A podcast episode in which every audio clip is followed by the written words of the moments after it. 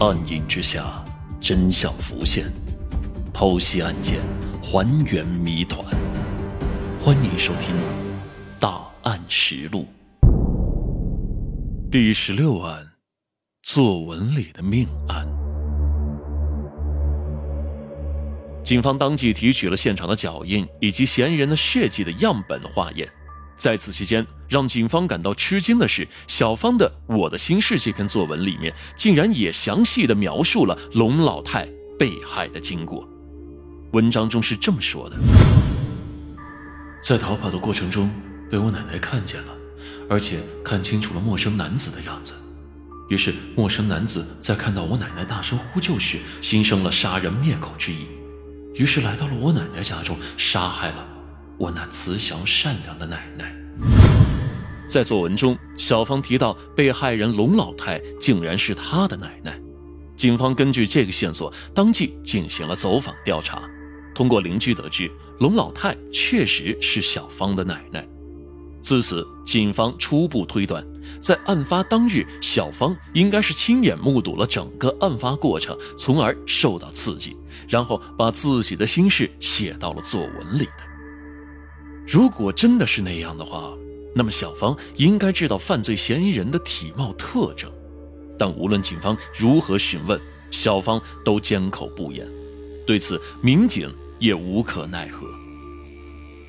警方决定先从现场留下的血样和血足迹入手。从血样可以判断，嫌疑人应该是受了伤。于是，民警准备先排查镇上身体受伤的人。如果凶手需要缝合伤口，那么他一定会去当地的诊所或者是医院。根据这个推断，警方当即对朱潭镇以及周边乡镇的所有卫生院、卫生所和药店都进行了调查走访。但几天过去了，却是一无所获。可正在此时，医院那边传来了消息：经过抢救，受害人小月终于苏醒了。民警立刻前往医院去询问小月。小月告诉民警，案发当天她也没看清楚嫌疑人长什么样，只知道他是一个短发、偏瘦、有着珠潭口音的年轻男子。根据这条线索以及之前嫌疑人留下的血样，民警将嫌疑人的范围缩小到了整个珠潭镇。然后，民警决定兵分两路，一路是对珠潭镇的全部姓氏采取血样，和犯罪嫌疑人的血样进行 DNA 对比。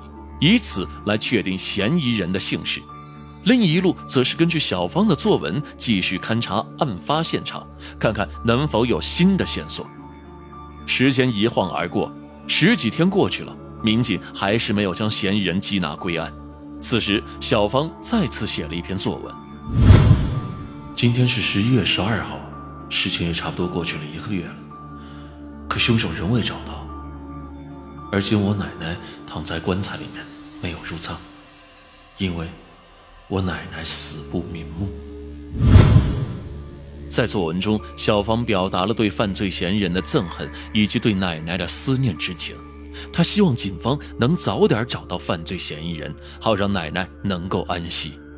看到这篇作文，民警感觉到了前所未有的压力，他们加紧了破案侦查。几天后，民警拿到了龙老太的尸检报告。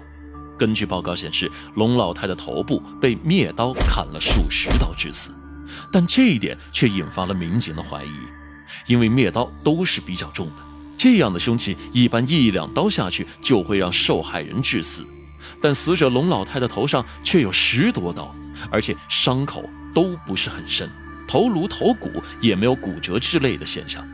这也就意味着犯罪嫌疑人的年龄不够大，力气比较小。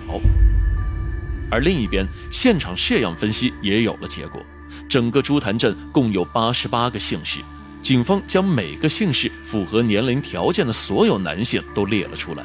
经过 DNA 的对比，警方最后确定嫌疑人是方姓家族的人。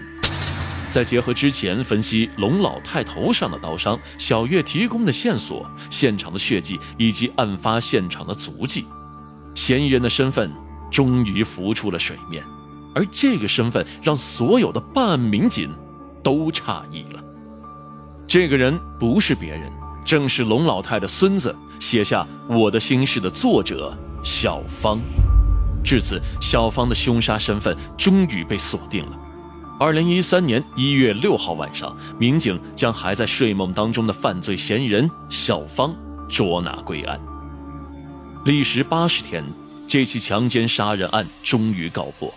但让人不理解的是，这个年仅十六岁的未成年男孩为什么会对自己的亲奶奶痛下杀手呢？他又为什么会把这一切用旁观者的口吻写在自己的作文中呢？小芳到案后，很快便交代了自己的犯罪事实。原来，小芳在学校时不小心将同学的手机弄坏了，回家后她不敢跟家里人说，所以就想着去奶奶家偷点钱。当她来到奶奶家时，她无意中看到了隔壁躺在床上睡觉的小月，顿时便起了邪念，想强奸这个租住在奶奶家的十一岁小女孩。他在房间外面将自己的衣服脱光，然后直接闯进房间，将小月按在身下，准备实施强奸。睡梦中的小月突然感觉有人压在身上，她也没有看清是谁，便拼命的反抗，还大声的呼救。此时，小月的两个哥哥姐姐上来了。看到这一幕后，他们急忙跑下去寻找大人来帮忙。小芳眼看计划败露，她一狠心，拿起一把刀就刺向了小月。隔壁的龙老太听到两个孩子的呼叫声，她急忙的跑到楼上查看，刚好看到小芳的恶行，她气愤的斥责孙子，并准备出去喊人。小芳则在奶奶身后不断的哀求，希望奶奶不要把这件事情说出去。但是奶奶并没有答应小芳，只是径直的往外走。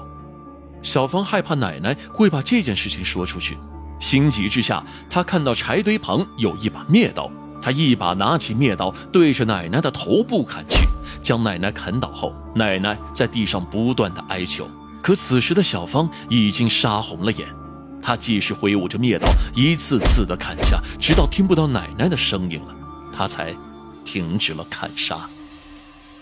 事后，他回家简单收拾了一番，然后就跑到学校里去上晚自习了，好像什么事儿都没有发生一样。可虽然小芳表面平静，内心的悔恨和恐惧还是慢慢的占据了他的内心。但他无法面对自己就是凶手的事实，也没有认罪的勇气，于是他把自己当作陌生男子写进了作文《我的心事》里。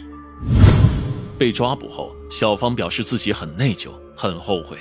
可这个世界上哪里有后悔药呢？即便有，那也得付出惨痛的代价。